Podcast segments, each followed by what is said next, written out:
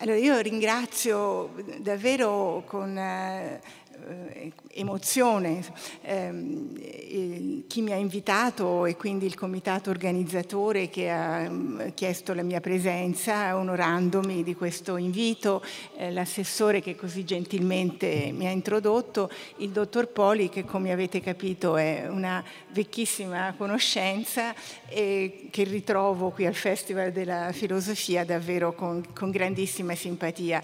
E ringrazio voi che malgrado la situazione situazione così difficile eh, avete deciso di eh, osare eh, venire a sentire una lezione di filosofia. E certo, come ha detto il dottor, Poli, sono d'accordo, in un festival dedicato alle macchine eh, Cartesio non poteva mancare. E quindi oggi parleremo oh, de, di questa um, di questa opera o di questa teoria di Cartesio, perché il titolo è Cartesio l'uomo, è un titolo ambiguo.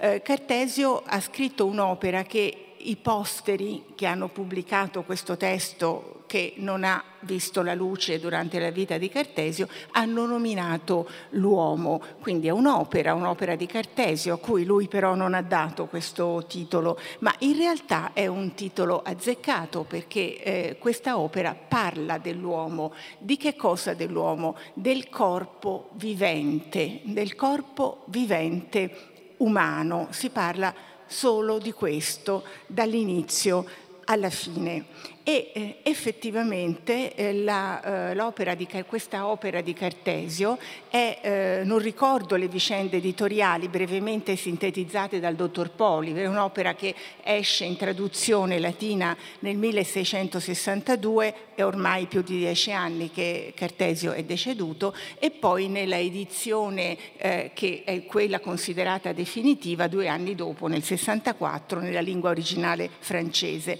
ma sarebbe divertentissimo secondo me seguire le vicende di questo testo, di come è arrivato a noi e dei misteri che ancora cela, però non è questa l'occasione. Eh, un, un'altra volta. Eh, concentriamoci invece sul contenuto di questo eh, testo, eh, che è dominato dalla eh, metafora della macchina. È dominato in un modo così ossessivo che questa parola macchina ricorre in tutti i titoli del delle parti di questa opera, e cioè eh, parti, intendesi capitoli, li cito. Primo, la macchina del corpo. Due, come si nutre la macchina del corpo. Tre, dei sensi esterni di questa macchina. Quattro, dei sensi interni di questa macchina. 5 della struttura del cervello di questa macchina e di come vi si distribuiscono gli spiriti per causare i suoi sentimenti e movimenti. Allora la metafora della macchina, come vedete, è dominante. Il corpo vivente, e in particolare il corpo umano, è una macchina. Cosa vuol dire? Eh, vuol dire che eh, i movimenti del corpo sono tutti eh, spiegabili in termini di urti di materia. Non c'è nient'altro che materia in movimento nell'organismo eh, vivente umano e come vedremo ovviamente anche animale. Il modello preferito e vedremo che è un modello che Cartesio non si inventa, anche se eh, la vulgata lo oh, riferisce soprattutto a lui, è l'orologio. Una volta caricato l'orologio chi l'ha caricato, chi l'ha costruito se ne disinteressa. L'orologio va avanti da solo, è stato programmato per questo, per andare avanti da solo, così come il corpo vivente umano è composto di ingranaggi eh, tali che gli consentono tutte le funzioni vitali, tutte le funzioni vito- motorie e altro ancora, come vedremo, in base ai soli meccanismi materiali di cui è dotato. E, eh, il dottor Poli ha citato l'incipit di questo, eh, di questo testo, lo, lo, vogliamo vedere anche noi, ecco se eh, lo, lo, vediamo sulla...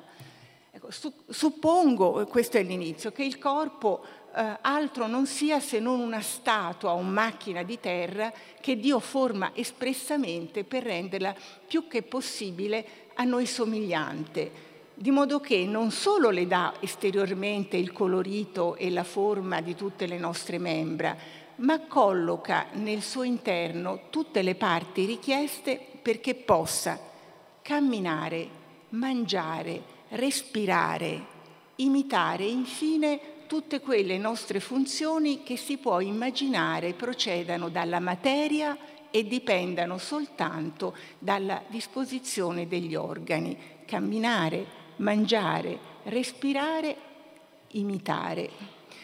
E subito arriva l'orologio, la metafora preferita eh, quando si parla del mm, corpo umano come una macchina. Eh, vediamo orologi, fontane artificiali, mulini e altre macchine siffatte che pur essendo opere di uomini hanno tuttavia la forza di muoversi da sé in più modi. E in questa macchina, che suppongo fatta dalle mani di Dio, non potrei, mi pare, supporre tanta varietà di movimenti e tanto artifizio da impedirvi di pensare che possano essergliene attribuiti anche di più. Ecco, il corpo umano, il corpo vivente è eh, un orologio che una volta messo in funzione va avanti per il proprio meccanismo interno. Per capire eh, una teoria, qualunque teoria, è sempre eh, utilissimo capire eh, a chi si oppone. È quello il termine di paragone per capire davvero che cosa un, un filosofo, non solo un, un pensatore, eh, vuol dire. A chi si oppone eh, Cartesio? C'è un uh, avversario esplicito, verrà fuori alla fine, all'ultima parte, nell'ultima parte del, di questa opera. E eh, questo avversario esplicito è Aristotele e tutti i suoi seguaci, cioè una uh, filosofia del vivente che eh, sostenga che la pura materia non è in grado di spiegare la vita. Per spiegare la vita ci vuole un principio psichico, un'anima. E quest'anima, questo principio psichico, è quello che assicura appunto tutte le funzioni del vivente, la vita stessa. Già da Aristotele, ma poi tutti i suoi seguaci, si erano impegnati a distinguere le varie funzioni di questo principio psichico. C'è un'anima sensitiva, c'è un'anima nutritiva, c'è un'anima vegetativa, l'anima vegetativa mi assicura la mia capacità di crescita, l'anima nutritiva mi assicura la capacità di assimilare la nutrizione, l'anima sensitiva mi assicura la capacità di muovermi, l'anima motrice mi fa muovere, un principio psichico interno alla materia tolto la quale ho il cadavere. Ma il cadavere, come dire, non è eh, se non metaforicamente, vero, più un uomo, eh, eh, come diceva Aristotele, l'occhio, quando noi parliamo di un occhio, pensiamo all'occhio che vede, l'occhio del cadavere è quasi come l'occhio di una statua, ha perso la sua funzione e quindi non è più propriamente, in termini propri, un organo del vivente. Da qui l'idea eh, che l'anima è ciò che assicura la vita, un principio psichico, un principio spirituale, eh, tolto il quale eh, si ha la morte. Quindi la morte coincide con eh, l'abbandono da parte di questo principio psichico del corpo. Questo avversario è esplicito in Cartesio. Io non ho bisogno di nessun principio psichico per spiegare tutte le funzioni del vivente e l'uomo è dedicato capitolo per capitolo a spiegare come con la sola eh, funzione materiale, il movimento degli organi corporei, queste funzioni vitali sono assicurate, a cominciare dalla nutrizione a proseguire con la crescita, con la deambulazione, eccetera. E vedremo quanto è impegnativo questo eccetera. Eh, da cui la, il capovolgimento completo della tesi degli aristotelici. Non è che il, il corpo eh, si raffredda, il cadavere si raffredda perché è andata via l'anima. No, l'anima va via perché il corpo si è raffreddato. Eh, il corpo muore e quindi l'anima se ne va, eh, ma è una conseguenza. La vita è interamente un evento fisico materiale. Primo avversario, esplicito. Secondo avversario più nascosto, però interessante anche questo, perché eh, Cartesio eh, sì, ha a che fare tanto con gli aristotelici. Eh, le università pullulano di aristotelici, le scuole dove lui ha insegnato eh, considerano Aristotele il maestro eh, per eccellenza, però alle sue spalle c'è una filosofia del vivente affascinante, interessantissima, con la quale eh, Cartesio è in assoluto dissenso, è la filosofia vitalista rinascimentale, cioè l'idea che eh, la vita sia assicurata da un principio interno materiale o immateriale che sia, questo non è eh, così rilevante, ma un principio che opera all'interno del corpo con una forma di oscura conoscenza di quello che si deve fare, una forma di anima interna, un principio vitale eh, che verrà chiamato da alcuni l'archeo, cioè il principio organizzatore interno del, del, corpo, che è dotato di una forma eh, semicosciente, di conoscenza degli organi corporei, senza i quali questi non potrebbero affatto funzionare. Noi siamo abituati dalle scuole a pensare che prima c'è il Rinascimento, poi c'è l'epoca moderna, eh, poi c'è la contemporaneità, ma in realtà il Rinascimento, come la filosofia aristotelica, sono contemporanei a Cartesio. Voi pensate, pensate solo che un grande personaggio da poco, eh, che da poco aveva riconquistato la libertà, e cioè Tommaso Campanella, si era trascinato eh, in Francia, eh, a cui doveva eh, la liberazione eh, dalle carceri, e la sua opera il senso delle cose, il De Sensur Rerum, eh, era diventato un testo di, riferi- di interesse, di riferimento eh, diffuso, l'idea che le cose viventi abbiano un senso, una sensibilità, quindi siano dotate di un organo organizzatore all'interno dell'organismo stesso. Campanella cercò inutilmente di incontrare Cartesio perché era curioso, eh, aveva fame di ogni cosa che aveva scritto un'apologia di Galileo, era, tutto gli interessava e quindi anche questo giovane eh, che eh, eh, saliva ora sulla scena della filosofia eh, europea, ma Cartesio lo fece aspettare in anticamera al freddo per ore, scrivendo nel frattempo che era del tutto disinteressato quello che scriveva questo personaggio così affascinante, perché la filosofia di Cartesio si oppone anche a questa idea, cioè all'idea che ci sia un principio interno organizzatore del vivente che con una forma appunto oscura di sensibilità conosce eh, che cosa fare? Cioè questa filosofia pensa a qualcosa di molto, in, se vogliamo, intuitivo, cioè come fa un co- una macchina così complessa come è il corpo umano a eh, andare avanti se non c'è qualcuno che lo dirige dall'interno e non conosce i suoi meccanismi? Ecco, Cartesio dice nessuna forma di conoscenza, solo una corretta organizzazione di queste ruote dell'orologio, come si spiega il funzionamento dell'orologio stesso. Quindi due nemici, se vogliamo, eh, un modello aristotelico e un modello eh, platonico. Già questo vi dà l'idea della audacia eh, di questa, eh, di questa impresa a cui Cartesio dedica effettivamente mh, questa, uh, questa, opera uh, uscita postuma, ma mh, che uh, dire, eh, farà mh, baluginare in forma neanche troppo eh, troppo misteriosa eh, in altre opere. Ehm, il discorso sul metodo, eh, che è la prima opera pubblicata da Cartesio, contiene una parte dedicata giusto appunto al meccanismo eh, della vita e l'ultima opera pubblicata da Cartesio, proprio l'anno della morte, Le passioni dell'anima, sono piene di questa idea del meccanismo corporeo. Tuttavia nessuna come l'uomo è una completa descrizione della macchina umana. Queste funzioni della macchina umana eh, le raggrupperei in eh, tre grandi eh, capitoli. che seguono un po' la struttura insomma, di, di, questa, di, questa, opera eh, cartesiana.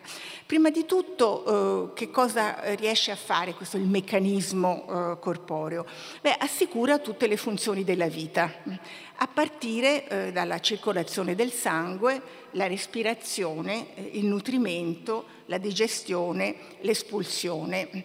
C'è, come dire, un centro di questa macchina, è il cuore. Il cuore, secondo Cartesio, eh, ha un calore innato eh, che serve alle ehm, sue contrazioni e dilatazioni che eh, portano il sangue in tutte le parti del corpo. Cartesio con il, il medico più celebre del momento, l'inglese Harvey, è a favore della circolazione del sangue, novità, della circolazione continua del sangue, è una novità.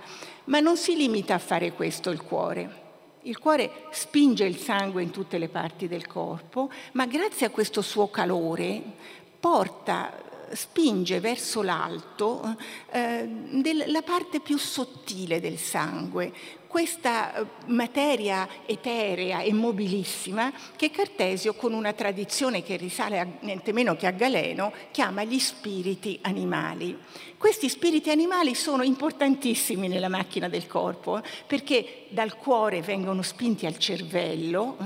E dal cervello, a seconda, come vedremo, di alcuni eventi eh, che si verificano nella macchina del corpo, dal cervello poi irradiano nel sistema nervoso, assicurando quindi il movimento del eh, corpo stesso.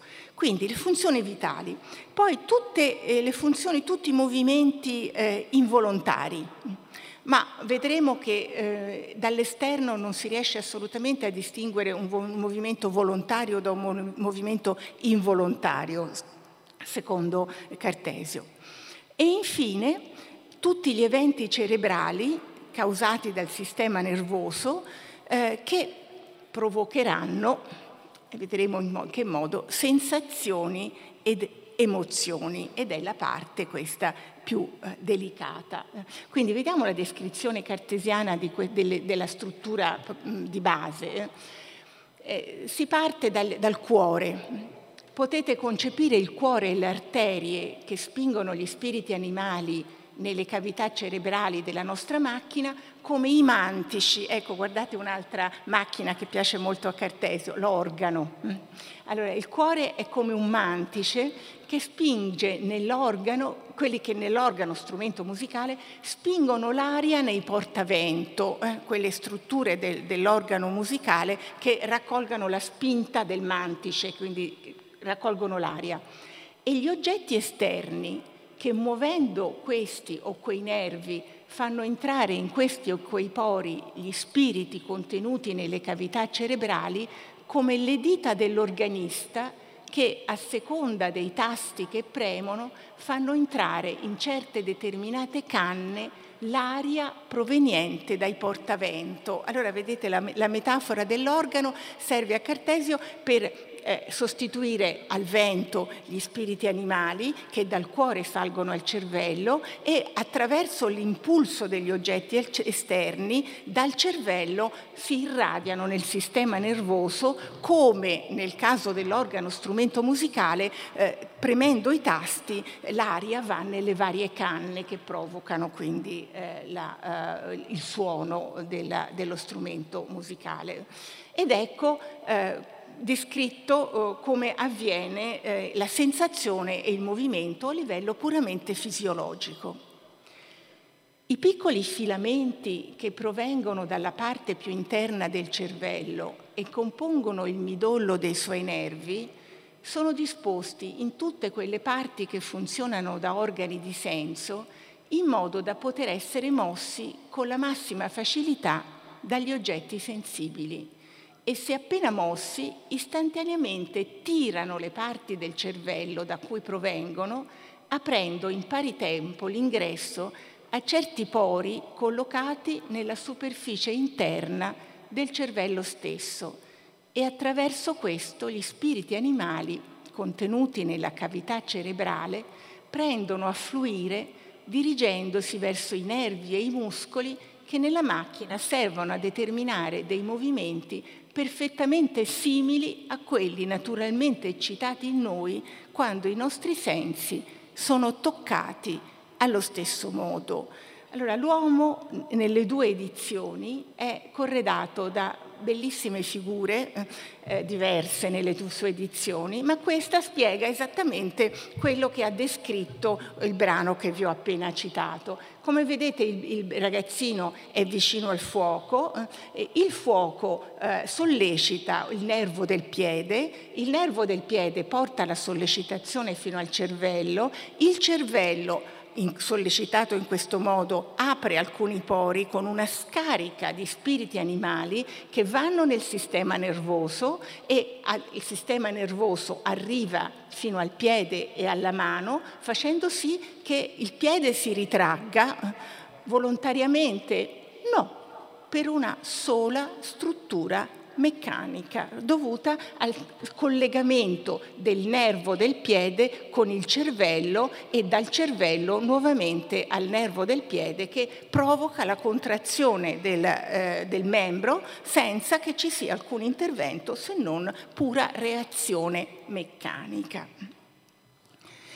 Guardate che Cartesio non si limita alle sensazioni e ai movimenti eh, involontari, ma nell'uomo eh, va oltre. Eh, naturalmente non lo possiamo leggere tutto, ma guardate eh, che cosa pensa di poter descrivere Cartesio? Tutti gli eventi fisiologici eh, che sono i segni evidenti delle emozioni. Eh, abbiamo visto sensibilità e movimento, il bambino che ritira il piede perché è stato sollecitato dalla bruciatura, ma anche le passioni sono meccanismi puramente fisiologici. Cartesio ci dedicherà l'ultima sua opera, Le passioni dell'anima, ma qui guardate, se gli spiriti abbondano più del consueto, sono adatti a suscitare nella macchina movimenti del tutti analoghi a quelli che in noi indicano bontà, liberalità, amore, il pallore, il rossore. Sono tutti eventi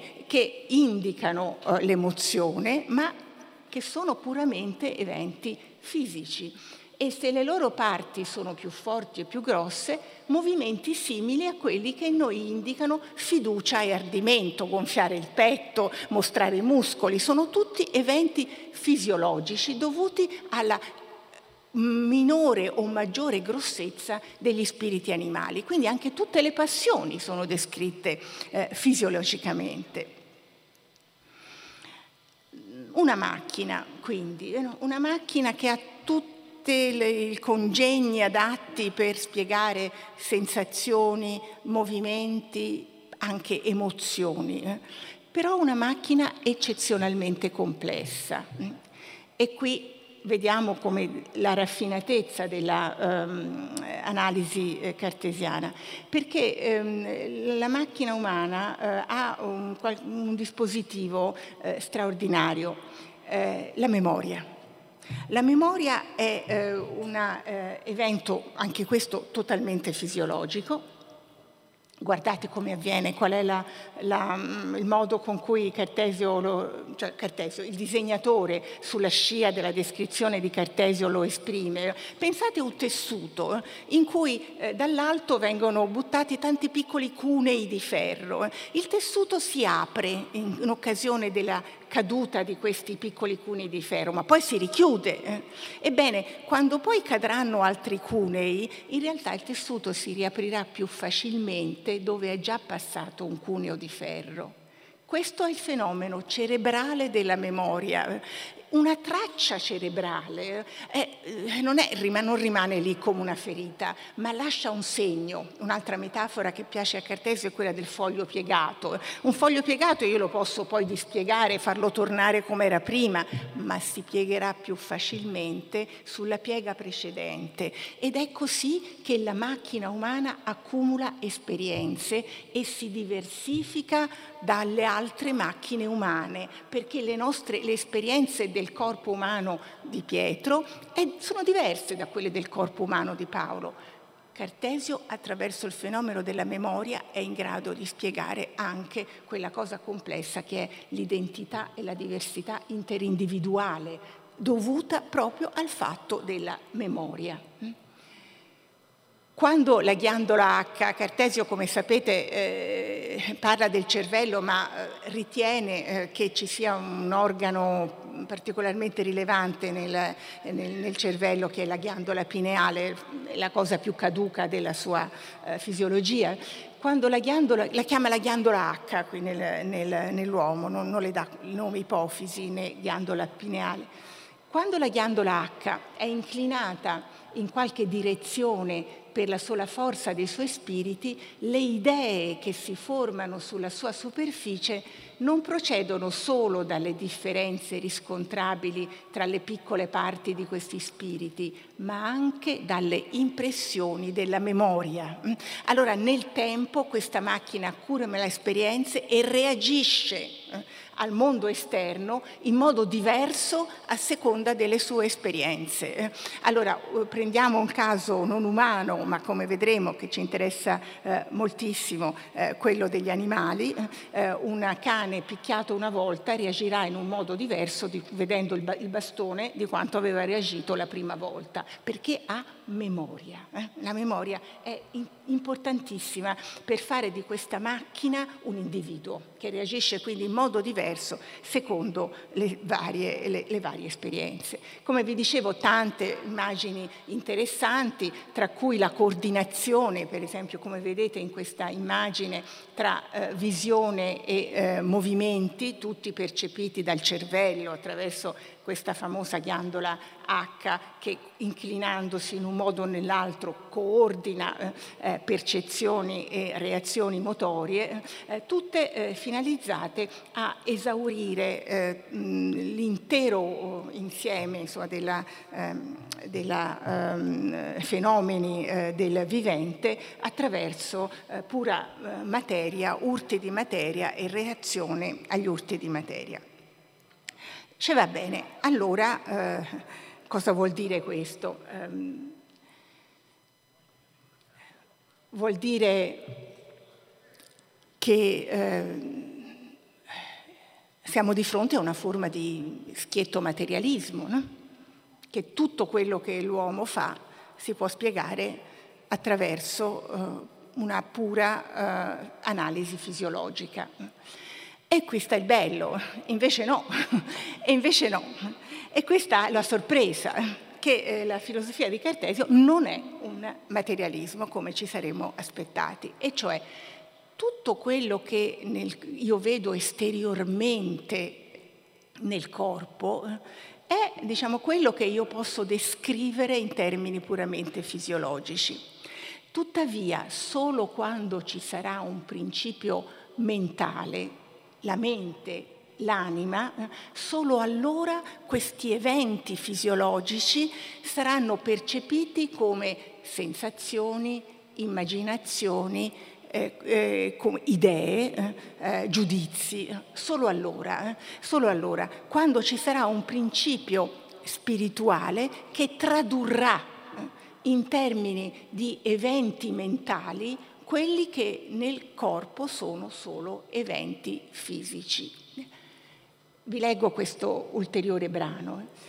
Quando Dio unirà a questa macchina un'anima razionale, le assegnerà come sede principale il cervello e la farà di tal natura da sentire diversamente in rapporto al vario modo di aprirsi tramite i nervi dei pori situati nella superficie del cervello stesso.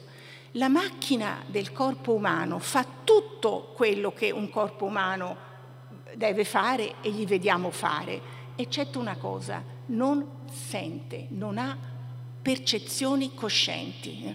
Perché ci sia la percezione cosciente ci deve essere un principio spirituale, la mente, da cui come molti di voi sanno, eh, quella, una delle pietre dello scandalo della fisiologia eh, cartesiana, la tesi celeberrima, forse più dell'uomo macchina, dell'animale macchina, eh, una tesi assolutamente controintuitiva, ma che noi dobbiamo capire nella sua ehm, importanza. Eh, Cartesio sostiene mh, clamorosamente eh, che gli animali eh, non hanno una sensibilità.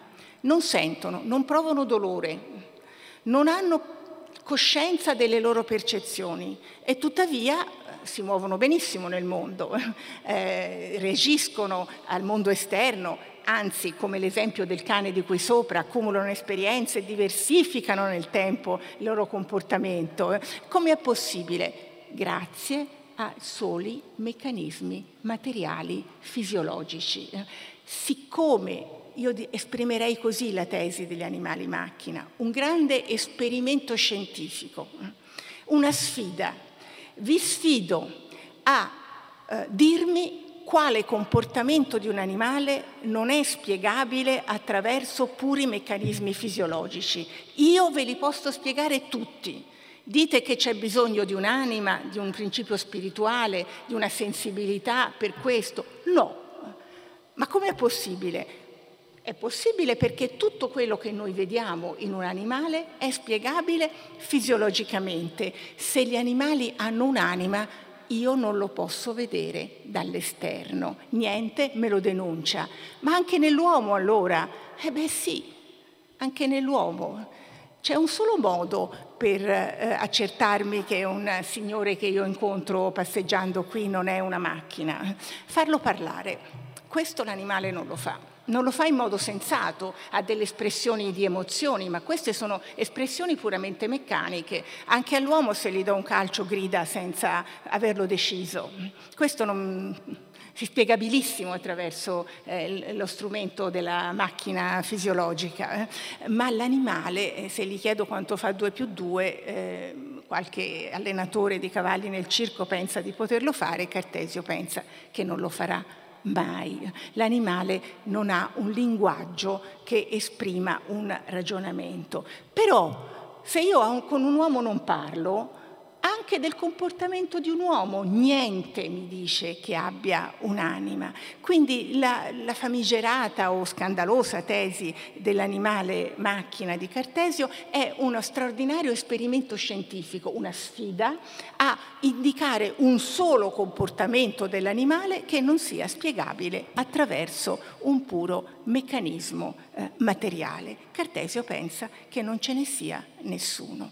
Allora, un grande filosofo dei nostri tempi, Gilles Deleuze, eh, ha eh, raccolto un, titolo, un, insieme di lezioni eh, che sono stati pubblicati eh, con un titolo che in realtà non gli ha dato lui, ma che, lezioni su Spinoza che non gli ha dato lui, eh, però un titolo azzeccato. Che cosa può un corpo? Questo è il titolo giusto dell'uomo di Cartesio. Che cosa può un corpo? Tutto quello che vedo esteriormente nell'uomo, eccetto l'unica espressione della razionalità che è il eh, linguaggio. Cosa può un corpo? Tutto, eh? senza l'anima tutto quello che noi vediamo eh, dall'esterno. Anche quelle che sono espressioni di eh, sensazioni, come eh, la reazione al fuoco, per esempio, o le espressioni di emozioni. Perché per Cartesio la mente è eh, l'organo della coscienza. C'è una totale, come dire, rivisitazione del concetto di mente in Cartesio.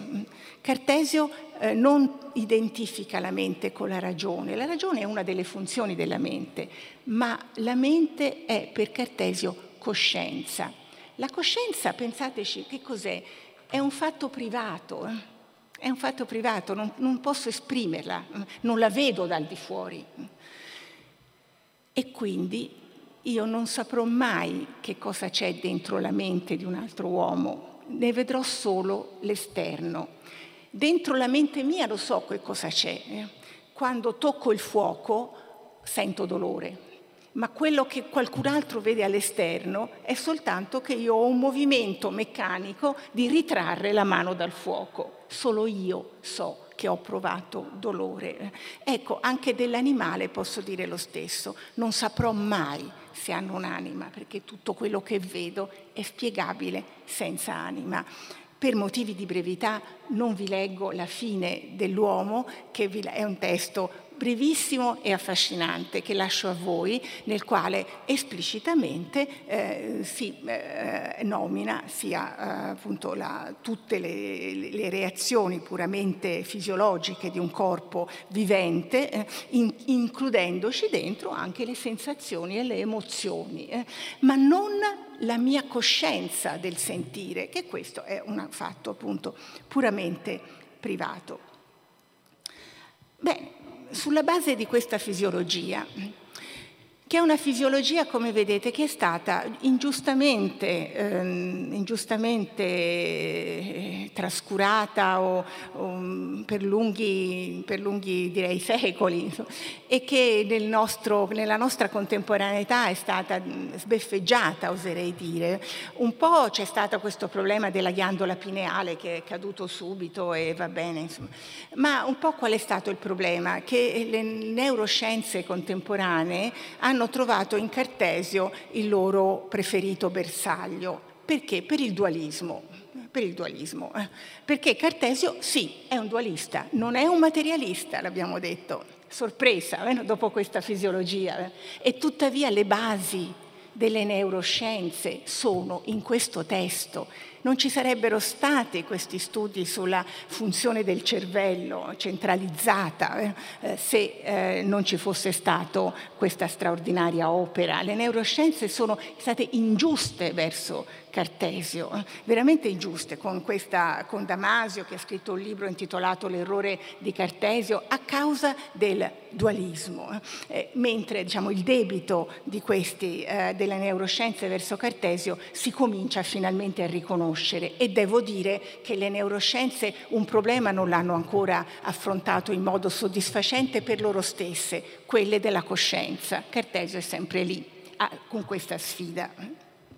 Tuttavia, se noi ci fermassimo all'uomo, Potremmo dire che tipo di mh, attività intellettuale avrà questa mente una volta che è eh, stata attaccata alla ghiandola pineale e quindi al corpo umano e quindi registrerà gli eventi cerebrali.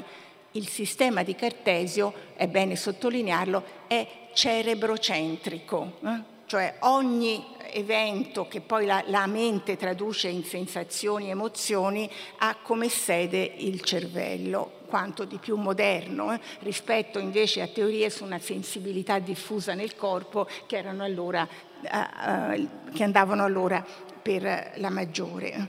Ecco, pensiamo che cosa farà un, una, um, una, mente attaccata a un corpo che ha già tutta eh, la struttura per le sensazioni, le emozioni, eh, eh, come abbiamo vi- appena visto. Eh. Ma si potrebbe pensare che la filosofia giusta per, della conoscenza di questa mente attaccata al corpo, la filosofia giusta che lo rappresenta sia un sano empirismo. La mente sta lì reagisce, eh, registra tutti gli eventi cerebrali, quindi eh, vede che c'è un, un corpo esterno, lo registra attraverso la sua visione consapevole, prova dolore, lo registra attraverso il suo sentimento del dolore eh, e poi attraverso la sua memoria accumulerà dati. Eh. Cosa può venire fuori? Eh? Può venire fuori una teoria della conoscenza basata sull'esperienza sensibile. Cartesio ha avuto un allievo geniale che si chiamava Enricus Regius. Come tutti quelli che hanno litigato con Cartesio è finito nell'ombra, perché la luce di Cartesio e il disprezzo che lui è riuscito a spandere sui suoi avversari, sono riusciti a mettere nell'ombra tutti quelli che dissentivano da lui. Veramente dovrebbe essere studiata la sua tecnica di eh, abbattimento eh, degli avversari tramite poche parole. Eh, con Regius una litigata um, epocale, Regius non lo conosce più nessuno se non come il plagiario di Cartesio accusa che Cartesio gli ha fatto. Regius è un medico, quindi ha, assorbe tutta que- è un suo allievo, ma è quasi coetaneo, assorbe tutte queste teorie di, di Cartesio e costruisce giustamente e comprensibilmente una filosofia della conoscenza empirista. Dice tutto quello che io so mi proviene dai sensi perché la mia mente registra gli eventi cerebrali come ha insegnato il mio maestro. Lite epocale, rottura, eh, e quindi Regius finisce nel campo, in quella cono d'ombra che eh, Cartesio è riuscito a spandere su tutti quelli, i suoi eh, avversari. Eh, però Cartesio aveva ragione a dire, ma eh, io non mi ci riconosco eh, in questo, non mi ci riconosco perché, perché la storia è molto più complicata, molto più affascinante perché Cartesio eh, è non solo un grande eh, fisiologo, ma è anche un grande eh, scienziato naturale. E ha una pretesa eh, gigantesca, la pretesa di eh, conoscere come davvero è fatto il mondo. Ora questo l'empirismo non lo può dare L'empirismo mi dà sempre dei dati approssimativi, quello che io ho esperito, quello che io vedo con gli occhi, un'esperienza reiterata, ma la smentita è sempre dietro l'angolo, un, un'ulteriore esperienza che la smentisce. Ci vuole qualcosa di molto più forte. E quel qualcosa di molto più forte Cartesio lo affida alla mente, che non è affatto, come sembrava nell'uomo, una pura registrazione di eventi cerebrali, ma una attività attiva costruzione della sua esperienza. Questo leggendo l'uomo non l'avremmo mai capito. Regius ha tutte le scusanti per non averlo capito. Naturalmente Regius non era scusabile agli occhi di Cartesio perché sapeva benissimo Regius che Cartesio aveva l'altra faccia della medaglia. Questo lo dirò in cinque minuti perché il nostro tempo sta scadendo, però è quello che fa di un filosofo qualcosa di straordinario. Quello che ci aspetteremmo non è tutta la verità, anzi non è la verità per nulla, perché Cartesio, oltre che a una fisiologia molto elaborata, come abbiamo visto, ha anche un tentativo di fondare la verità della scienza. Questo con l'empirismo non si fa quindi la mente non può essere una passiva registrazione dei dati cerebrali, bisogna che la mente abbia qualche cosa di attivo sul mondo. La mente di Cartesio è a livello di fondazione della scienza tutt'altro che una passiva uh, uh, spettatrice di eventi cerebrali, ma è una organizzatrice di questi eventi stessi. Cartesio colpo di genio, per combattere l'empirismo. L'empirismo fa tanta, così, come dire, eh, dà, dà, tanto peso, eh, considera così importante qualche cosa che sembra importante effettivamente come l'esperienza. Ecco, io ti sfido, dice Cartesio, non nell'uomo, ma a livello di fondazione della scienza, in un'opera che si chiama Meditazioni metafisiche, e questa sì esce nel 1641. Io ti sfido, dice Cartesio all'empirismo, a dire che potresti avere una esperienza senza l'attività della mente, come tu pretendi. Guarda, facciamo un esperimento. Andiamo, prendiamo, andiamo presso un alveare, un'arnia, e tiriamo fuori un pezzo di cera ancora calda, profumata, malleabile, senti ancora i fiori quando la avvicini ehm, al tuo naso e la annusi. Eh.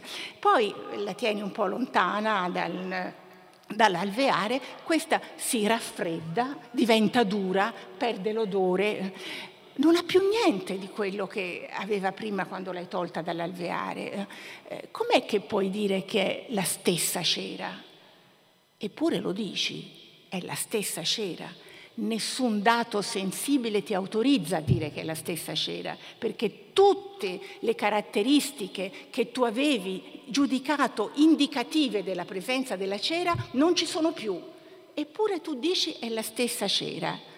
Te lo dico io perché, perché metti in atto una idea intellettuale e non ti affidi alla sola esperienza, ti affidi invece all'idea intellettuale di quello che è un corpo, che può subire infinite modificazioni e rimane lo stesso. E Cartesio, al solito scrittore straordinario,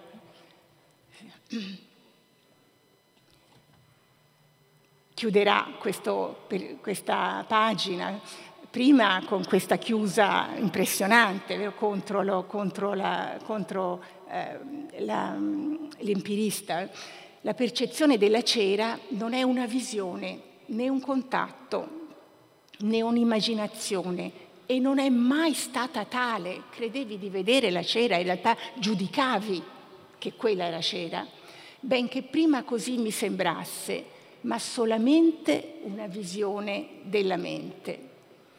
E eh, aggiungerà Cartesio questo celebre esperimento. Mi è accaduto di guardare da una finestra degli uomini per strada e di dire che li vedevo, ma che cosa vedo in realtà se non dei cappelli e dei vestiti sotto i quali potrebbero anche celarsi degli automi? Che sono uomini, in realtà lo giudico, ma allora quel che ritenevo di vedere con gli occhi lo comprendo soltanto con la facoltà di giudicare di cui è dotata la mente. L'esperienza è una costruzione mentale. Guardate, da un lato dall'uomo esce fuori l'empirismo, Regius, ma poi Locke, Hume, sono tutti debitori della fisiologia dell'uomo, ma dalle fondazioni della scienza chi esce fuori? Ma niente meno che l'idealismo, niente meno che Kant, che pensa che l'esperienza è un frutto dell'organizzazione mentale, l'opposto, così opposto che sembra davvero difficile che stiano insieme. E forse non stanno tanto bene insieme, non lo so. Di questo eh, ci sarà modo di parlare o di riflettere. Certo, il, eh, ancora l'uomo non era eh, pubblicato e tuttavia ehm, eh, le meditazioni, quando vengono pubblicate, suscitano tanto dibattito, tanta discussione, tra cui quella di un altro grandissimo, Gassandi.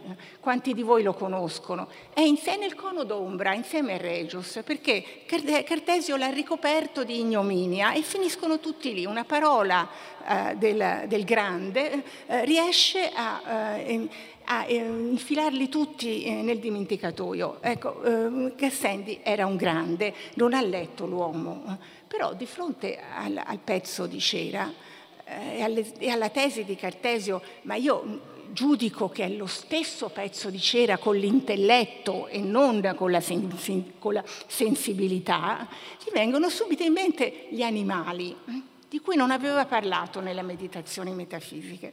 Però è acuto Gassendi, eh? perché se vi ricordate gli animali si orientavano benissimo nel mondo senza avere nessun principio mentale. E Gassendi è talmente intelligente che dice ma come come, scusa fammi capire, forse che il cane, benché il suo padrone, scusate, Forse che il cane, benché il suo padrone sia in piedi, si sieda, si corichi, si pieghi, si rannicchi o si distenda, non riconosce sempre il padrone che può essere sotto tutte queste forme proprio come la cera? Beh, Cartesio dovrebbe dire francamente di sì. Dall'uomo risultava che anche l'uomo riconosceva le cose in questo modo. Com'è che ora abbiamo cambiato le carte in tavola in questo modo? L'uomo era come un animale quando io lo giudicavo esteriormente e Cartesio è costretto a dire qualcosa di molto impegnativo rispetto a quello che aveva scritto quando ancora eh, scriveva l'uomo e come poi in fondo continuerà a pensare. Non vedo, eh, guarda, tutta la risposta che gli, che gli dà, eh? Guardate, la, tec- la, tecnica, la, tecnica, del infilare eh, nel cono d'ombra, una risposta sprezzante. Non vedo su quale argomento vi fondiate per assicurare con tanta certezza che il cane giudica nella nostra stessa maniera, se non perché, vedendo che anche il cane è fatto di carne, vi persuadete che anche in lui si trovino le stesse cose che in voi, per me, dal momento che non riconosco nessuna mente nel cane, non penso che nel cane vi sia niente di simile alle cose che appartengono alla mente. Punto. Ma Gassendi gli aveva detto, ma scusa, ma il cane non si orienta nel mondo tanto quanto te con la cera? Questa è tutta la risposta, perché Cattesio aveva scritto l'uomo, Gassendi non lo sapeva, se l'avesse saputo l'avrebbe schiacciato. Gassendi, Cartesio poteva giocare ancora sul fatto che l'uomo non era pubblicato, ma un episodio come questo ci dice quanto le due facce di Cartesio convivano e non sempre pacificamente. Vi ringrazio molto per l'attenzione.